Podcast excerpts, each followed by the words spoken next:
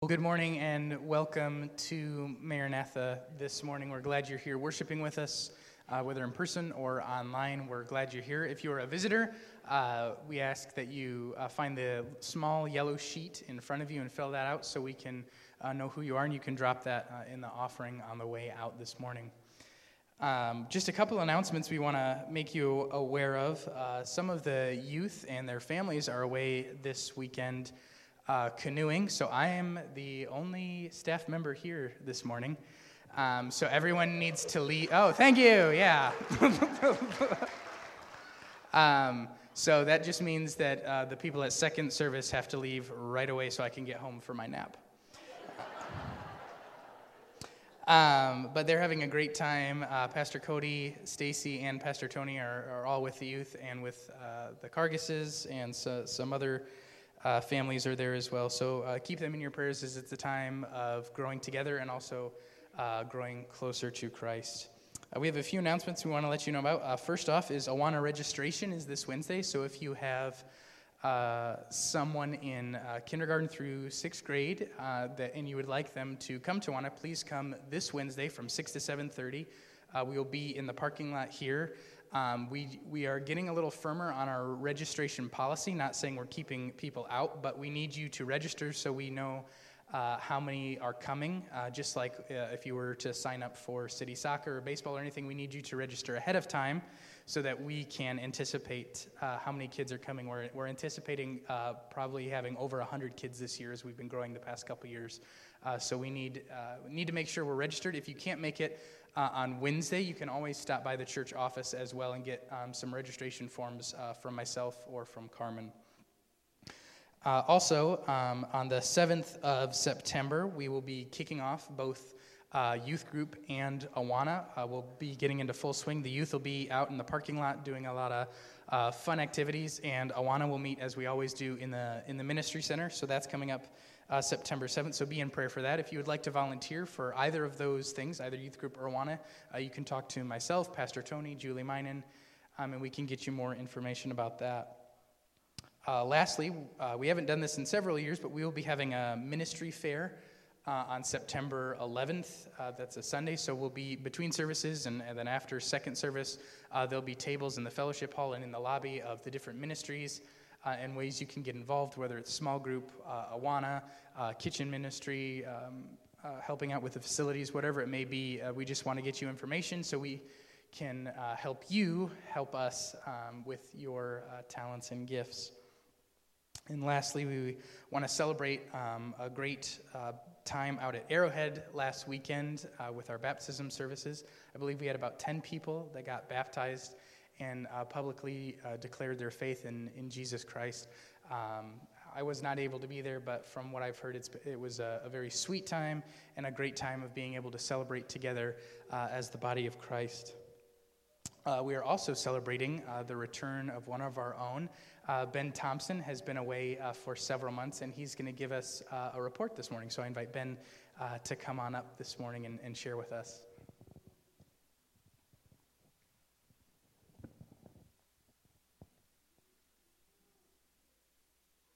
Hello, everyone. Good morning. I am mostly just saying what happened because I'm not really that great of a speaker.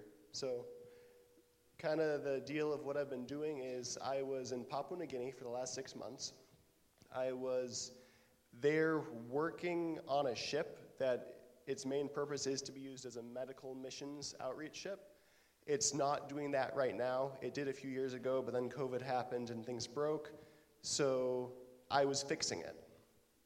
So that included a lot of welding, a lot of assembling different systems. So I installed a water maker, I installed a septic treatment plant, I rewelded an old one into a storage tank, I installed or rebuilt the uh, fire lines, so the water system for putting out fires. So, yeah, a lot of just the same kind of stuff lots of you guys know how to do. Just working with my hands, fixing things so that God can use them. So this included working with a lot of great people. Like on board, I was basically the only American for four of the six months. And most of the other guys were from Papua New Guinea. thankfully, they did know English, so most of the time they spoke in English when I needed to communicate with them. So that wasn't too bad. But it was definitely a bit outside of my comfort zone, but God got me through it. As well, well, He always provided for me in all of my financial needs. My entire time over the last two years of doing missions, I have never been without what I needed. And I never directly asked anyone for money. God just kept sending it. So, never had an abundance passing what I needed, but He kept everything I needed with me. So, what are the other things? Ah, so the future of the ship is it needs to go to dry dock still, so that's what they're working on right now is waiting on dry dock because it's Papua New Guinea. Their dry docks break down sometimes, and there's other ships in front of them. So yeah, it's waiting for another month or two until dry docks open, but that, and it's going to go through that, and then it should be up and ready to go. So hopefully by the end of the year, it'll be able to do outreach again. So it'll be going around doing cataract surgeries, doing dental work, and helping the people in the country. Because Papua New Guinea and the surrounding little island nations, although they've heard about Jesus, there's still a lot of growing they need, and they're very lacking in medical need, medical stuff outside the main city. So I'm glad to be able to be, have been a part of helping with that. And for my future plans, I don't know for sure. I'm planning on helping out around church with some of the Helping Hands ministry and hoping to be self employed going forward. So, trying to figure that out. But yeah, thank you for your support and thank you for prayers and thank you for your time this morning.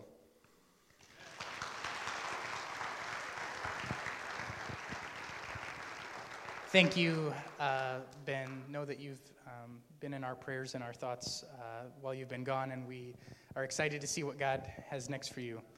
Um, this morning, we're uh, going to hear from our good friend uh, Otieno. Uh, Otieno is a local missionary that works with um, the Somali population in Barron and uh, fixes airplanes and does a lot of other things. Uh, he went, him and I, actually, it's really interesting. Him and I went to the same school, uh, Moody Bible Institute. He went just a little bit before I did. Um, uh, but so, uh, with that said, you can, uh, knowing that he went to Moody, you can uh, trust what he has to say this morning. So, Otieno.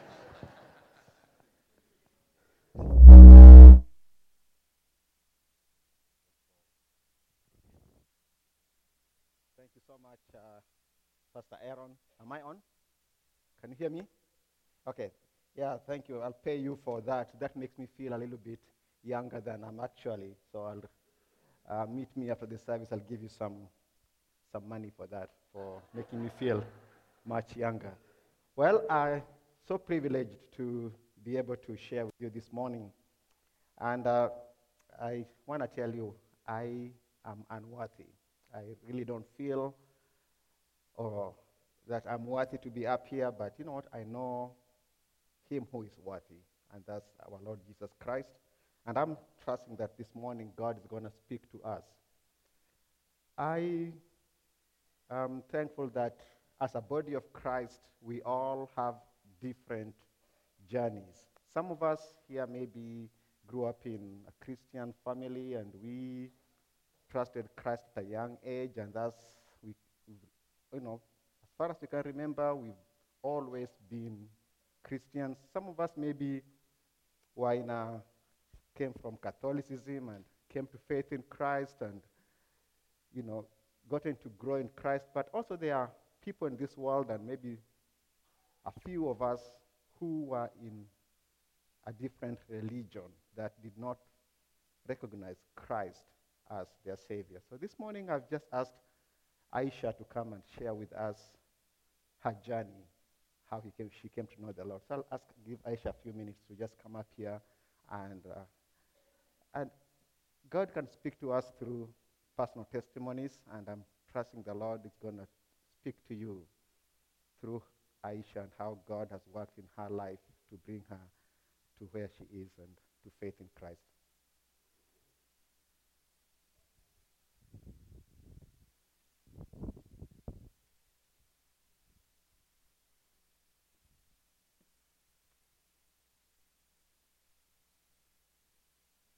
Church. Um, suddenly, this stage feels bigger than it usually is when I'm up here. Um, thank you, Tiano. So I was. Um, I don't talk about how I came to Christ very often unless um, I'm asked. People who know that Aisha is a Muslim name are sometimes curious and say, That name is a Muslim name. How did you end up in church? I'm going to start with the story of I don't know if anybody has heard of um, Henrietta Green. She was called the, the Witch of Wall Street in the early 1900s. She was one of the wealthiest women in America. And she's recorded in the Guinness Book of Records as the world's most miserly person that ever lived. She was rich, but she only wore one dress. She wore that dress until it was torn, and then she changed it. It's um, written about her that she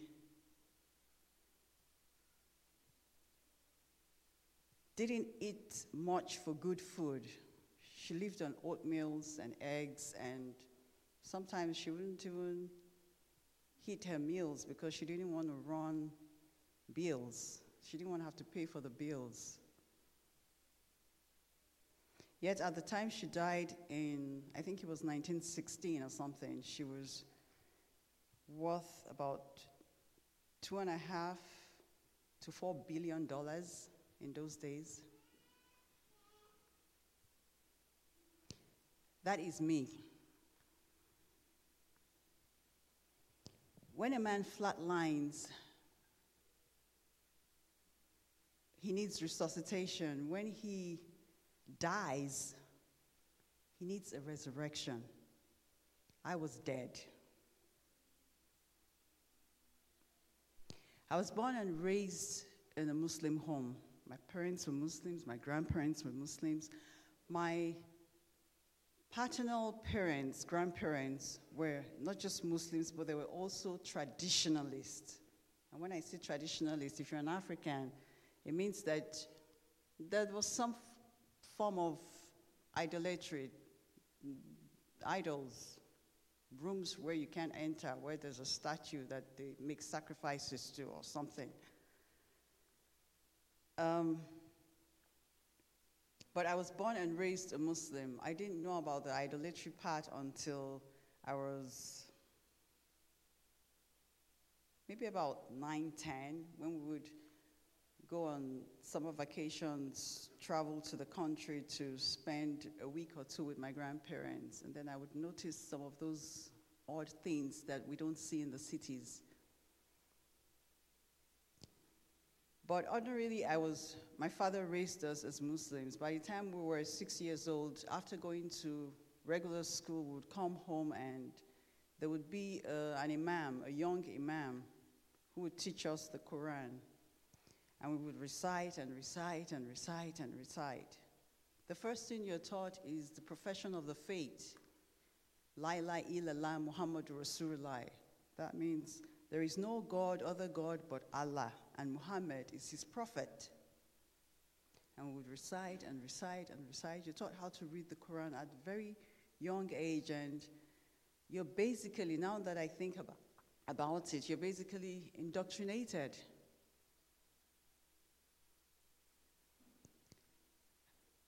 I went through life living the life of a Muslim. I was taught that I had to pray five times a day. I was taught that I had to give alms to the poor. I had to fast during Ramadan, during Ramadan and I was old enough to fast. And by the time I was in my teens, my maternal grandmother had even promised that if I kept going the way I was going, she was going to pay my way to Hajj. That's going to Mecca.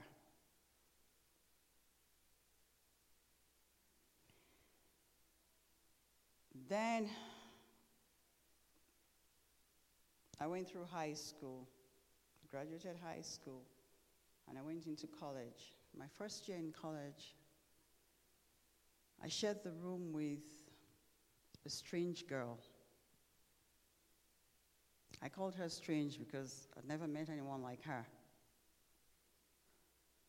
She was always praying, but she prayed in ways that I was not familiar with.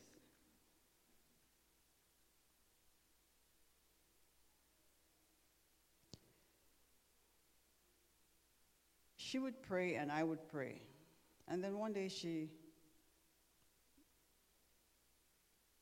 asked me to join her for a meal. And she said I should tell her about my religion. I said, Well, there's only one God, Allah. And Muhammad is his prophet. And then I told her about all the things that I had learned over the years, the p- most regular pillars of Islam. Our five daily prayers, what it entails, why we fast, how we fast. And she asked me a question. She said, But do you have a relationship with Allah? I said, No, you can't have a relationship with Allah. He's God. So that's where the conversation about Christ started.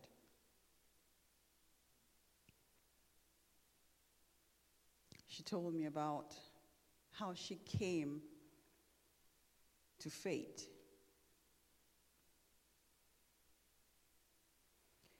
After that meal, we were roommates, so there was no escaping her. She kept bugging me and bugging me and bugging me.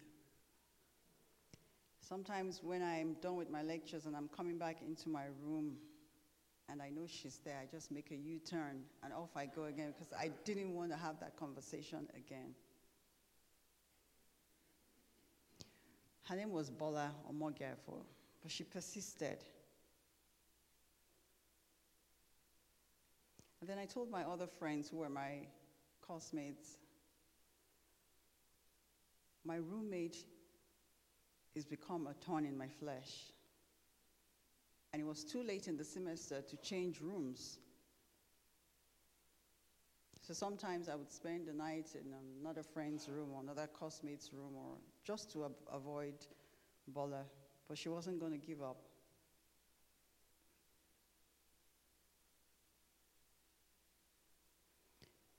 We called them SUs. I don't know why we called them SUs those days. SU stands for Scripture Union, but we called them SUs. We just thought they were weird people. They behaved strangely. So we called them SUs. Bola gave me a small blue Bible, the Gideon Bible. It was just the New Testament.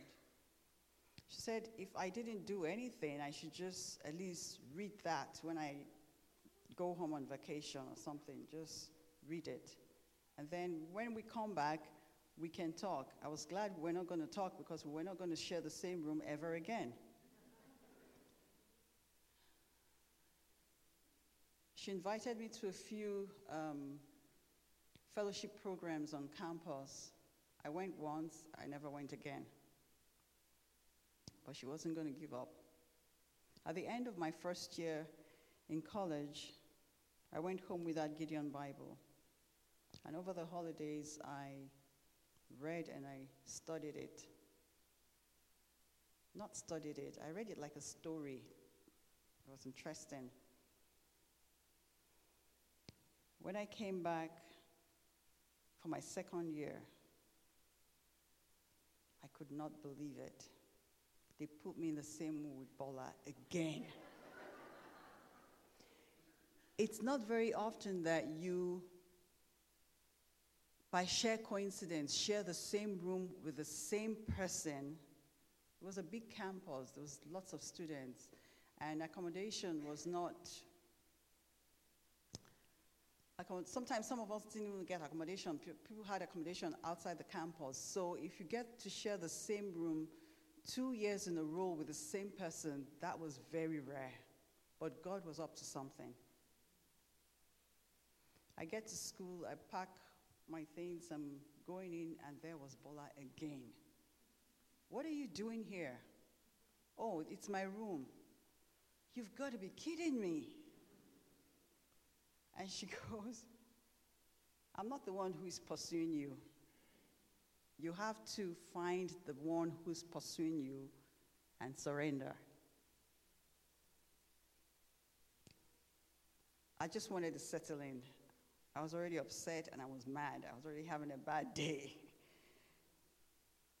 anyway, after that, Bola came to me about a week after school had resumed and she said, Did you read the Bible I gave you? And I said, Yes, I did. I said, There were lots of interesting stories. Turn water into wine, raising the dead. I said, You know, the, Quran acknowledges us. The Bible says that the prophet Isa is, his, is Allah's prophet. I don't know about the miraculous birth, though. The Quran doesn't say that about him. He said yes. She said yes. That's the problem with the Quran. That Jesus is the Son of God. I said no. The Quran doesn't say that. She said, Yes, I know the Quran doesn't say that. But that's the truth. Jesus is the Son of God. And Jesus loves you so much that he's made me your roommate. I said, That's where you're wrong again. And she said, I told you when you came in, when school reopened, that you should find the one who's pursuing you. I'm not the one who's chasing you. Something is pursuing you, you need to find it or find who it is. And then she asked me to come with her to the first program that year, um, that school year, the scripture, the Christian fellowship students were, were going to have, and I went with her. That was different than the first one I attended with her in the first year. And I said to her, I said, okay, I will read this Bible again. I'll keep reading it and see what happens. And throughout that year, we, I wasn't running away from her as I was in the first year. So we got talking more. I gave her the opportunity to keep talking to me. I wasn't yielding. I didn't yield, but I kept giving her the opportunity to talk to me and share the gospel with me whenever she wanted to. By the end of the second year, something was changing in me, and even I knew. But I wouldn't even admit it to her. So when I got home, I went to a friend of mine who was a Christian. She, she was a Catholic. I went to Ifeanyi and I told her, you know, in the last couple of years, I had this roommate who's been talking to me about Christ and b- being born again and all of that stuff. What can you tell me about it? And she said, Me, I'm Catholic. Oh. I said, What's the difference? Catholic isn't a Christian. She said, Yes, but that born again thing, I have a friend who I will introduce to you. So she introduced me to Anita. Anita was a church worker at the Redeemed Christian Church of God. She was born again, she was on fire for the Lord, she was she was the it at following Christ. So she introduced me to Anita and Anita started to talk to me too about Christ. Then Anita invited me to church. I went with her the first time, went with her the second time. The third time, there was going to be a provincial program. So it was all the parishes, the the way the Redeemed Christian Church of God works, there are so many different parishes in areas under a province. And in that province, there was going to be a special program. So all the other parishes were going to meet at the provincial headquarters to have that program. So I went with Anita for that program. It was like nothing I had ever experienced. At that program,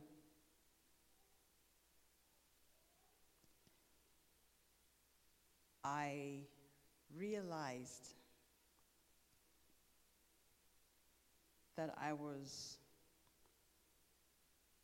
I had a father who was wealthy, who was rich in grace, in mercy, in compassion, who loved me. And yet here I was living like an orphan. And that's why I called myself Henrietta Green, the witch of Wall Street.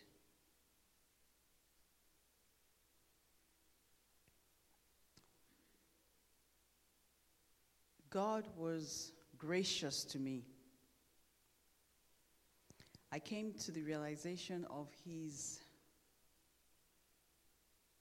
amazing, abundant, unlimited love.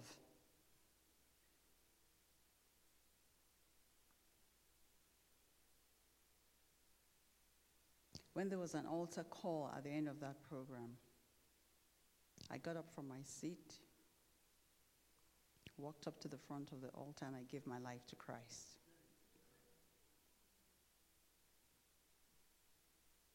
And my life has never been the same.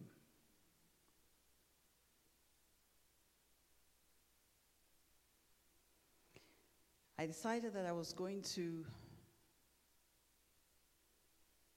do what Anita was doing, that I wanted to be a church walker. She was an usher in one of the parishes. I said, I don't want to be an usher though, but I want to do something. What do I need to do? She said, Well, if you want to be a church worker, you have to go through the Workers in Training program. It was a six months program. So I went through the Workers in Training, finished the training, I graduated. Now I had to choose the ministry that I wanted to work with. I said, I, want to work with the prayer ministry. And so I joined the prayer ministry.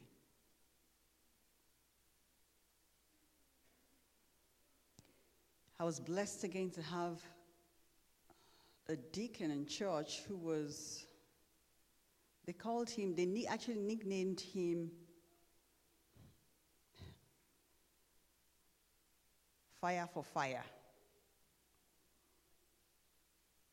I don't know anybody who prays like that man.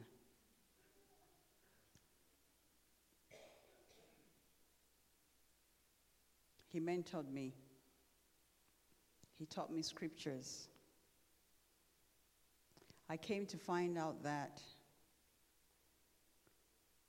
I could have a relationship and that I was in a relationship. My biggest struggle when I gave my life to Christ was God, you needed to let me know that you are living, you're alive. Because that was missing in the religion that I grew up with. I felt like I was indoctrinated. So I didn't have a relationship and I wasn't sure if God was alive. And in no small way, God is faithful. If we're faithful, God is even more faithful.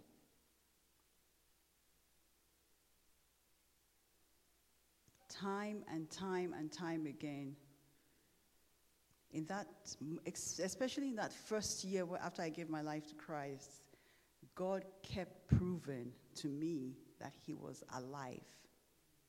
I was experiencing, I was having experiences that I had never had in my life. I would wake up at night at 2 a.m. in the morning, always about 2, 2.30 a.m. in the morning. And there's a scripture, I didn't know the Bible, but there was always a scripture in my head. And I would get up and go and open the Bible and find that scripture as it was in my head. God was trying to prove to me that He was alive. So He would send me to these places in that book that was proof that He was there, He was listening, and He knew exactly what I wanted to hear. The Lord fed me. He fed my spirit that first year in ways that I had never known. Then I knew that God was alive. He was living. I wasn't just praying to something somebody told me to pray to because I had to. I had a relationship.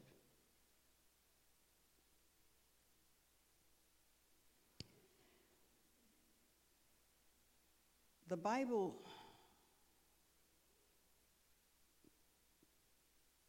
I think it's Romans 9, I believe it's Romans 9, 15 or 16. One of my favorite verses in the Bible. That it's not of him that willeth or of him that runneth, but of God that showeth mercy. Before that, he said, I will have mercy on whom I will have mercy, and I will have compassion on whom I will have compassion. So it is not anything that we can do, but of God that showeth mercy. He's merciful. Like I said, I was dead and I need a resurrection. And He resurrected me by the power of His blood.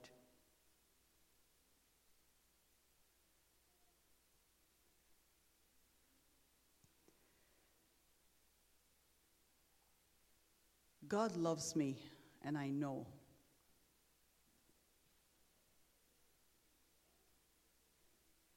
I am a proud daughter of the living God. He has called me daughter, and I will not let anyone call me an orphan ever again.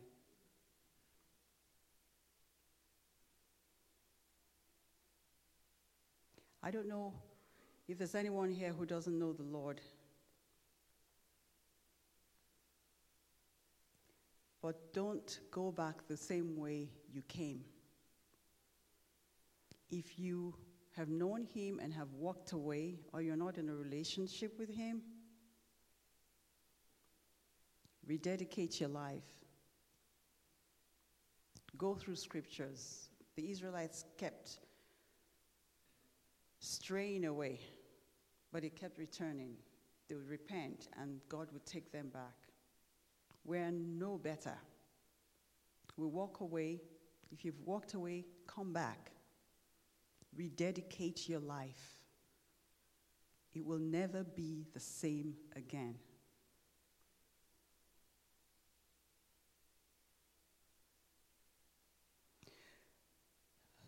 When the Jewish exiles came back to rebuild the temple,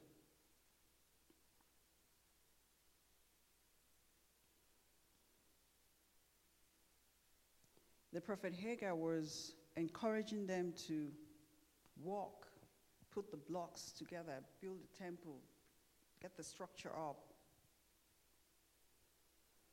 But the prophet Zechariah was more interested in their spiritual renewal, their re- rebirth, their relationship, repentance, the doing away of sin. And so the Lord said to him to tell the people, It's not by might nor by power, but by my spirit, saith the Lord of hosts. It is the Lord that will do it. He's the one who will build this temple. The beauty about it today is that it's not a physical temple anymore. We are that temple. And the Lord is constantly, daily, by the sanctifying process, building us up so that in glory we will be worthy to stand before Him.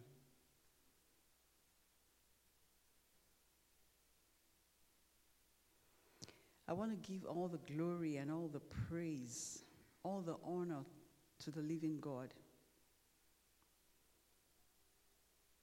I know the size of my God, and I never, nothing ever would diminish him in my sight. Sickness will come, problems will come, but I know the size of my God. I keep saying the size of my God because I can't quantify it. I really can't put a size to Him. So I know.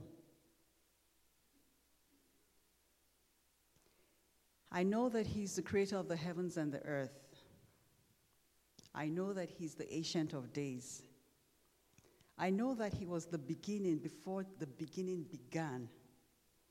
I know that He's the end after the end has ended. I know that He's the living spring. I know that He's the Alpha and the Omega. I know that He's the first and the last. I know that He's the creator of the heavens of the, and the earth. I know that my Redeemer lives. I know that He's the living God. I know that His hands are not shortened, that He cannot save. I know that He's the rock of ages. I know that He's the fountain of wellspring. I know that the cattle of a thousand hills are His. I know that silver and gold belongs to Him. I know that He will walk with me through the fire, and I will not be burnt. I know that He would walk with me through the waters, and I will not drown. I ask you this morning, what is the size of your God? Have you elevated your problems, the issues of life, above your God? My God is mighty. He's mighty to save. My God is bigger than all the problems of the world. I was blessed to come from a family. I had a father who was liberal. He didn't deny me, he did not disown me. On my maternal grandmother's side, my grandmother actually disowned one of my aunts for daring to walk away from Islam. I didn't see my aunt for many years, almost 20, because she left home. As soon as she gave her life to Christ, she left home and she never saw her mother again until she was married and had children. Her first son was already 14 years old when she reconciled with her mother. That's my grandmother. As I grew in the Lord, my I talked to my mother about coming to Christ, about receiving Jesus Christ as her Lord and Savior. But my mother was afraid. She was scared that her own mother would disown her because she had seen her mother disown her younger sister. My mother wouldn't dare. My mother was that afraid. I asked her, Would you rather go to hell Your mother isn't going to be sitting on the judgment seat. That seat is too big for her. Would you rather go to hell? And she said she couldn't give her life to Christ as long as her mother was alive. Well, my grandmother has passed. She has also reconciled with my aunt, who she disowned for almost two decades. I wasn't there when she passed, but my aunt, who is a pastor, by the way, was there. And in those final hours, led her mother to the Lord.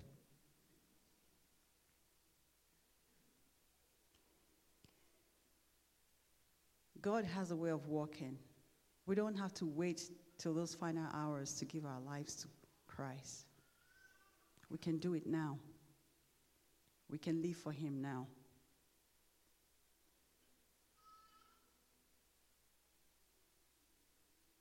My life will never be the same again. It is my prayer that His grace and mercy will be continually renewed upon me. I don't feel like I deserve it. I would never deserve it. But because of what Christ did at Calvary, we are worthy. Don't let anyone tell you less. That blood, you can put a price on it. You are worthy because He has counted you worthy.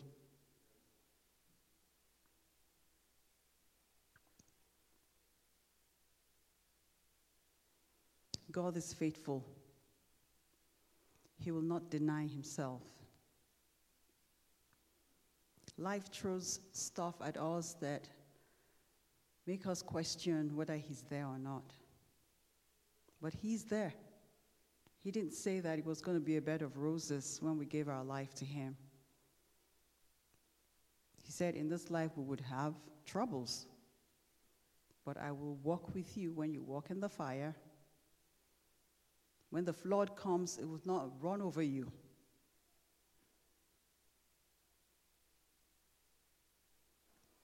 I want to thank God for His saving grace upon my life. I want to thank Him because He also gave me. It's possible that if my father had been less liberal than he was, I could have denied the fate. I love my father that much. But I thank God for his pursuit of me. No greater love than to share a room two years in a row with the same person who you don't want to see. That was God pursuing me. He pursued me in His own way. And for that, I'll be forever, eternally grateful. I am alive. I am resurrected. Praise the Lord.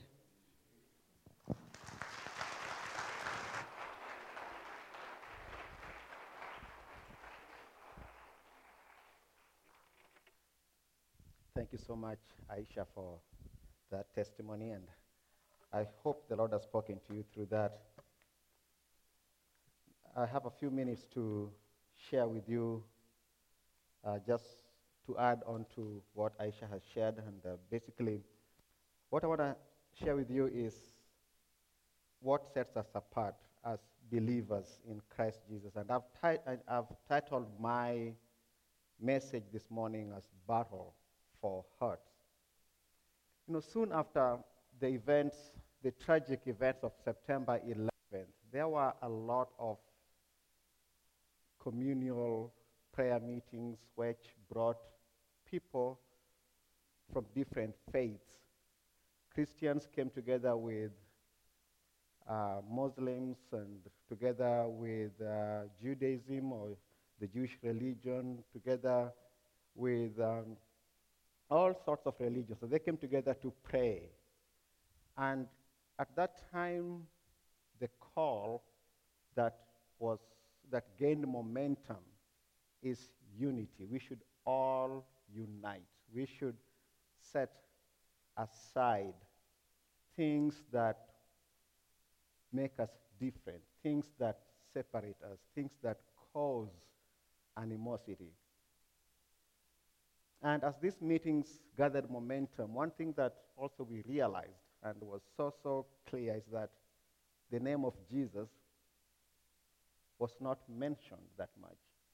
Even renowned preachers, renowned pastors, whenever they prayed at these meetings, they never prayed in the name of Jesus. The reason was because the name of Jesus was a stumbling block to the other faiths. And some even went ahead to use scripture to say that God commands us to love our neighbors. And loving our neighbors, we do not want to offend our neighbors. So if something offends them, then we can distort or we can alter.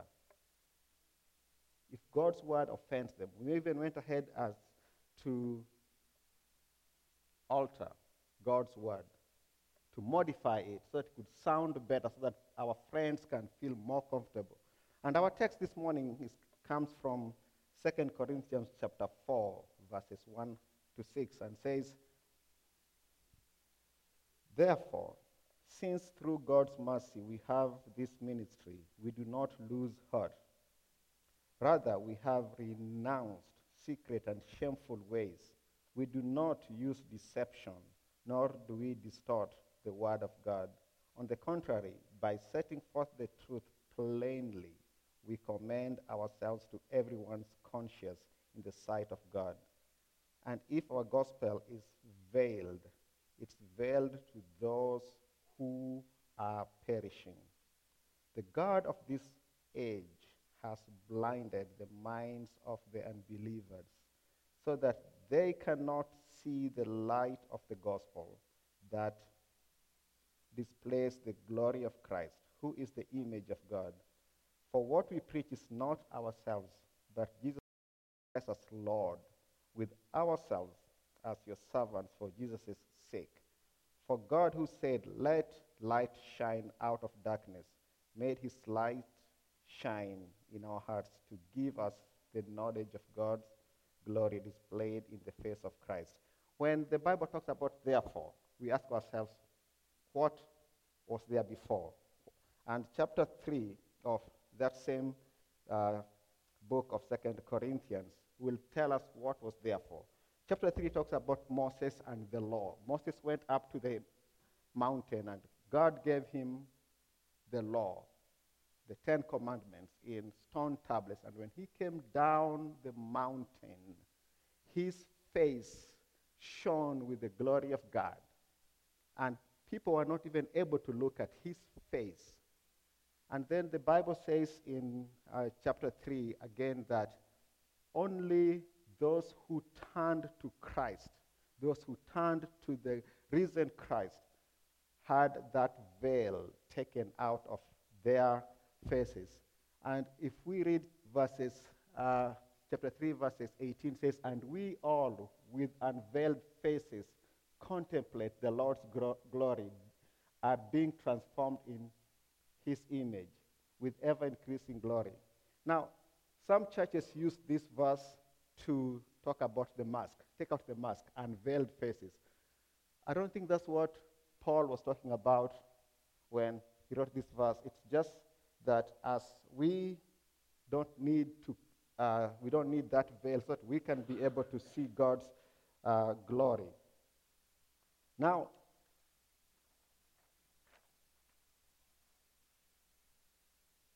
why do we use deception and distort the word of God? It's because, as I mentioned, to make people comfortable, to be accepted. by others to please our listeners and make it more appealing to those we are sharing the word with.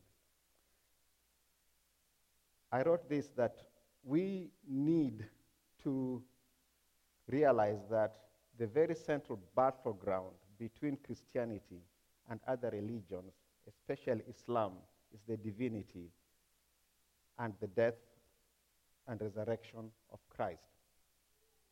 Muslims declare that Jesus is a great prophet, and Aisha shared that. Actually, they call him Isa in the Quran, that Isa is a prophet, second to Muhammad, that Muhammad is the greatest prophet. And as I share with my Muslim friends, they always bring this verse out. There's a verse in the Quran, chapter 4, verses 157, and this is what it says.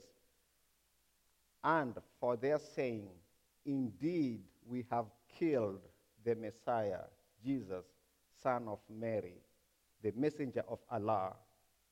And they did not kill him, nor did they crucify him, but another was made to resemble him to them.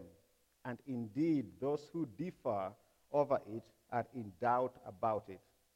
They have no knowledge of it except the following assumption. And they did not kill him for certain.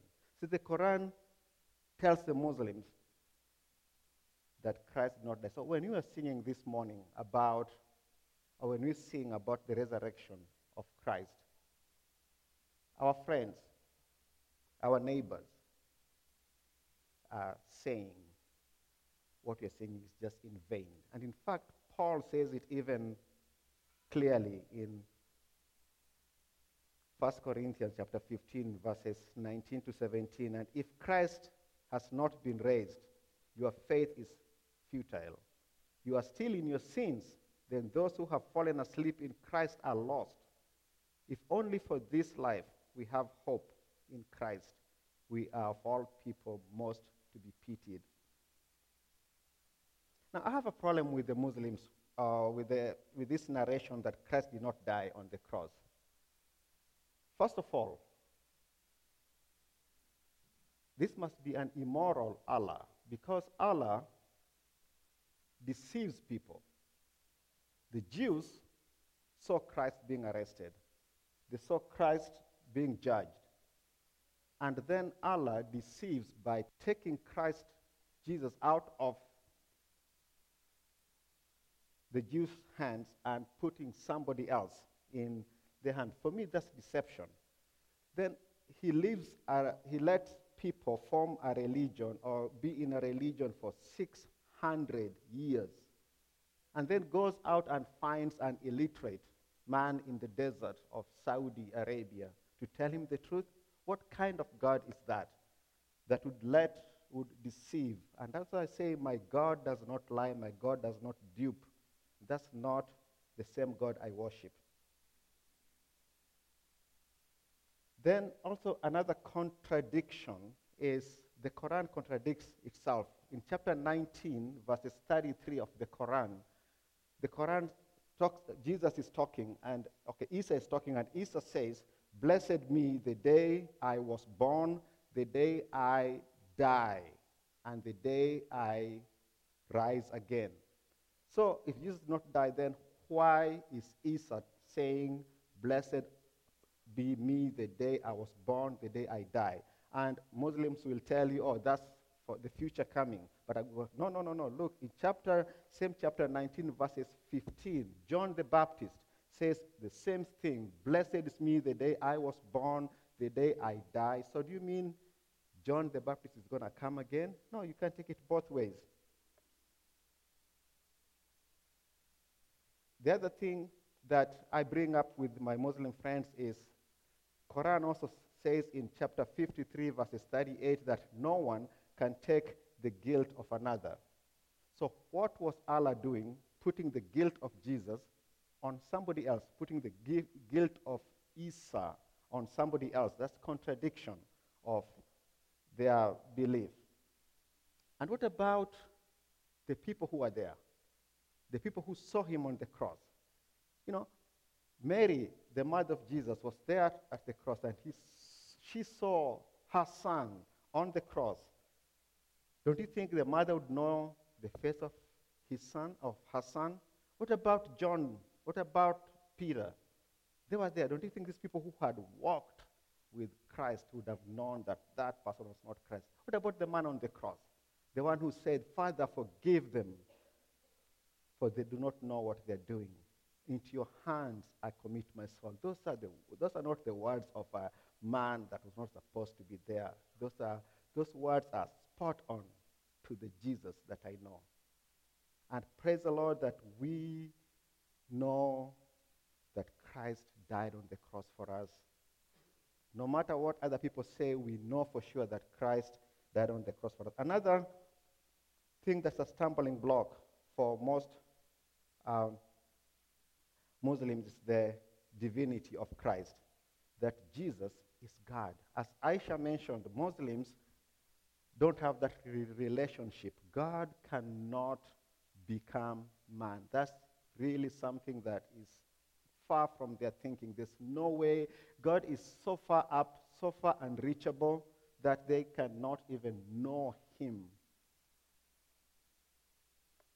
And when we say that God became man in Christ, that is something that they cannot take. And that is what we are supposed to lay aside because these are the things that separate us. These are the things that cause divisions. These are the things that cause death when they when people fly their airplanes into buildings. These are the things that cause division when people get stabbed because they are claiming that Christ is the way, the only way. That will cause division. When you go out there and say that Jesus Christ is the only way, you are labeled as an extremist, as somebody who is not good for the society, that is God's word, that Christ is the only way. Now, when they talk about Christ not being God, that is something that we can handle. And what, how, I, how do I handle this? I handle this by going back to the Quran. In chapter 20 of the Quran, there's a story of Moses. And this story has just been lifted up from the Bible Moses and the burning bush. And Moses was out there in the desert and he sees this bush on fire and he goes to investigate and a voice comes from the bush and tells him, Moses, Musa, Musa, take off your shoes because you are on holy ground. Holy ground. What does holy ground mean? Holy ground means that Allah is there. And they go, oh, no, no, that bush must have been maybe in heaven. No, no, no, no, but Moses was there. Then the voice comes from the fire and says, This is Allah. And asks them, Who can take the name of Allah? Allah. So I asked them, if Allah could take the form of a burning bush, 1400 BC, what prevents him from becoming a human being 2,000 years ago? And if they have a problem with that, then they have to take that verse out of their Quran and throw it away because Allah was in that burning bush, meaning that their God can come onto this earth. And that's the relationship we have that God walked in the cool of the morning with Adam and Eve. God was walking with Abraham. God walked with the prophets. And I, as a person in uh, the 21st century, I can walk with God because my God is a personal God, a God that I can go to and pray to, a God who talks to me and walks with me along the narrow way. What a privilege. Thank God for Jesus Christ who took our sins upon him and nailed them on that cross. And with that, I can have the relationship with him. So we ex- I bring all these points to my friends, but I, we are dealing with people here that have been so deceived. The Bible says the God of this world has blinded the eyes of the unbelievers so that they may not see the light and come to Christ. And my prayer is that we would be effective. We would go out there and share the word of God. Now, the other thing that offends them, and we have fallen so flat on this, is the Son of God, the deity of Christ. You remember in Matthew chapter 26, verses 63 to 66, the high priest, Jesus is before the high priest, and the high priest said to him, I charge you under oath by the living God, tell us if you are the Messiah, the Son of God. You have said so, Jesus replied, but I say to you, all of you, from now on you will see the Son of Man sitting at the right hand of the Mighty One and coming in the clouds of heaven. Verse 65 Then the high priest tore his clothes and said, What other proof do we need? Why do we need more witnesses? He has blasphemed.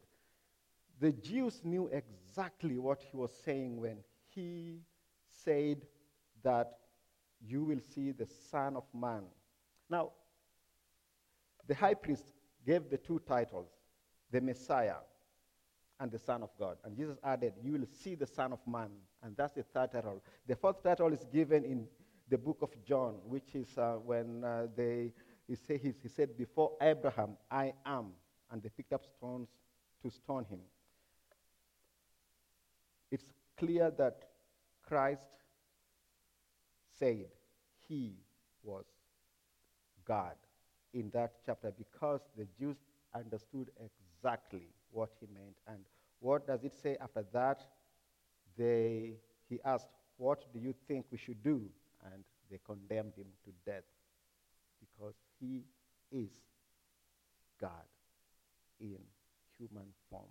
In the beginning was the Word. The Word was with God, and the Word was God. The Word became flesh. The Word that is God became flesh and dwelt among us. And He showed us the glory of God.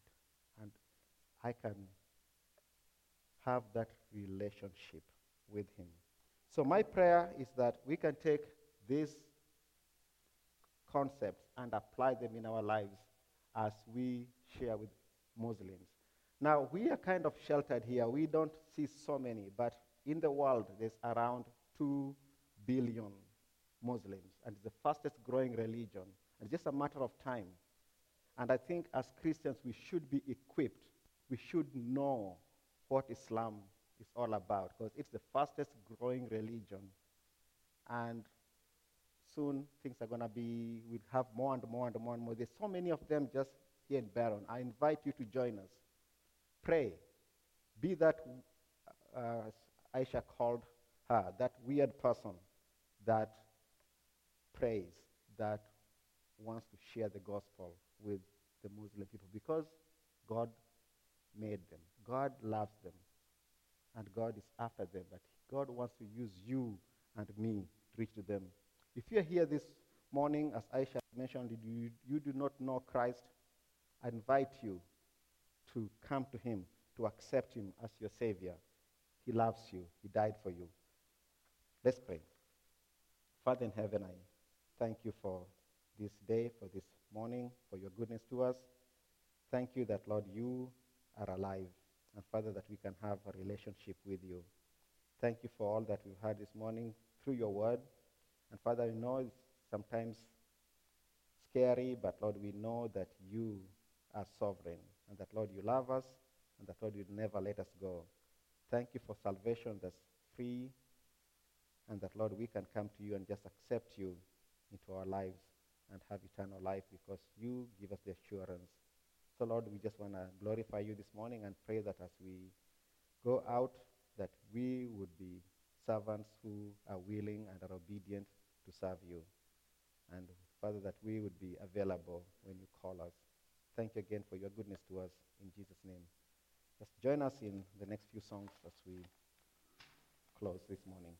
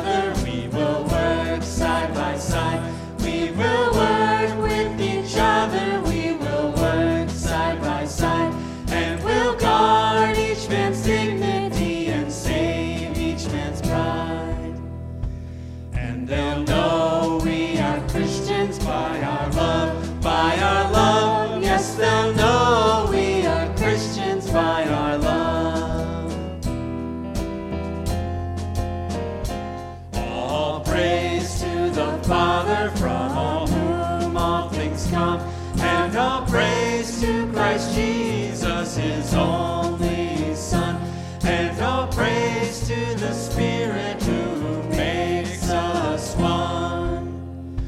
And they'll know we are Christians by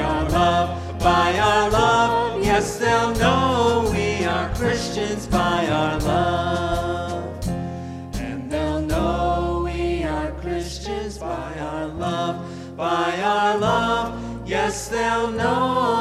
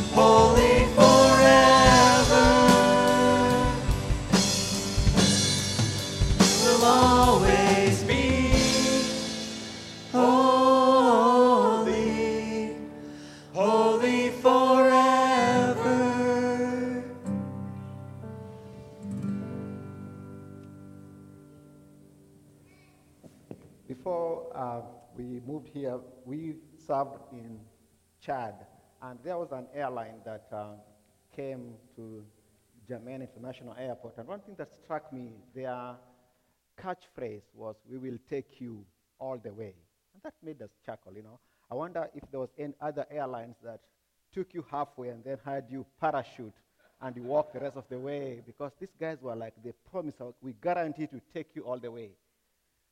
But, you know, that's uh, the truth is in God's word, God promises to take us all the way, and we know He'll take us all the way. And I'll send you out with these words in Philippians chapter 1. And Paul says, I thank my God every time I remember you in all my prayers for you, for all of you. I always pray with joy because of your partnership in the gospel from the first day until now, being confident of this, that he who began a good work in you will carry it on to completion until the day of Christ Jesus. God bless you, and thank you for worshiping with us this morning.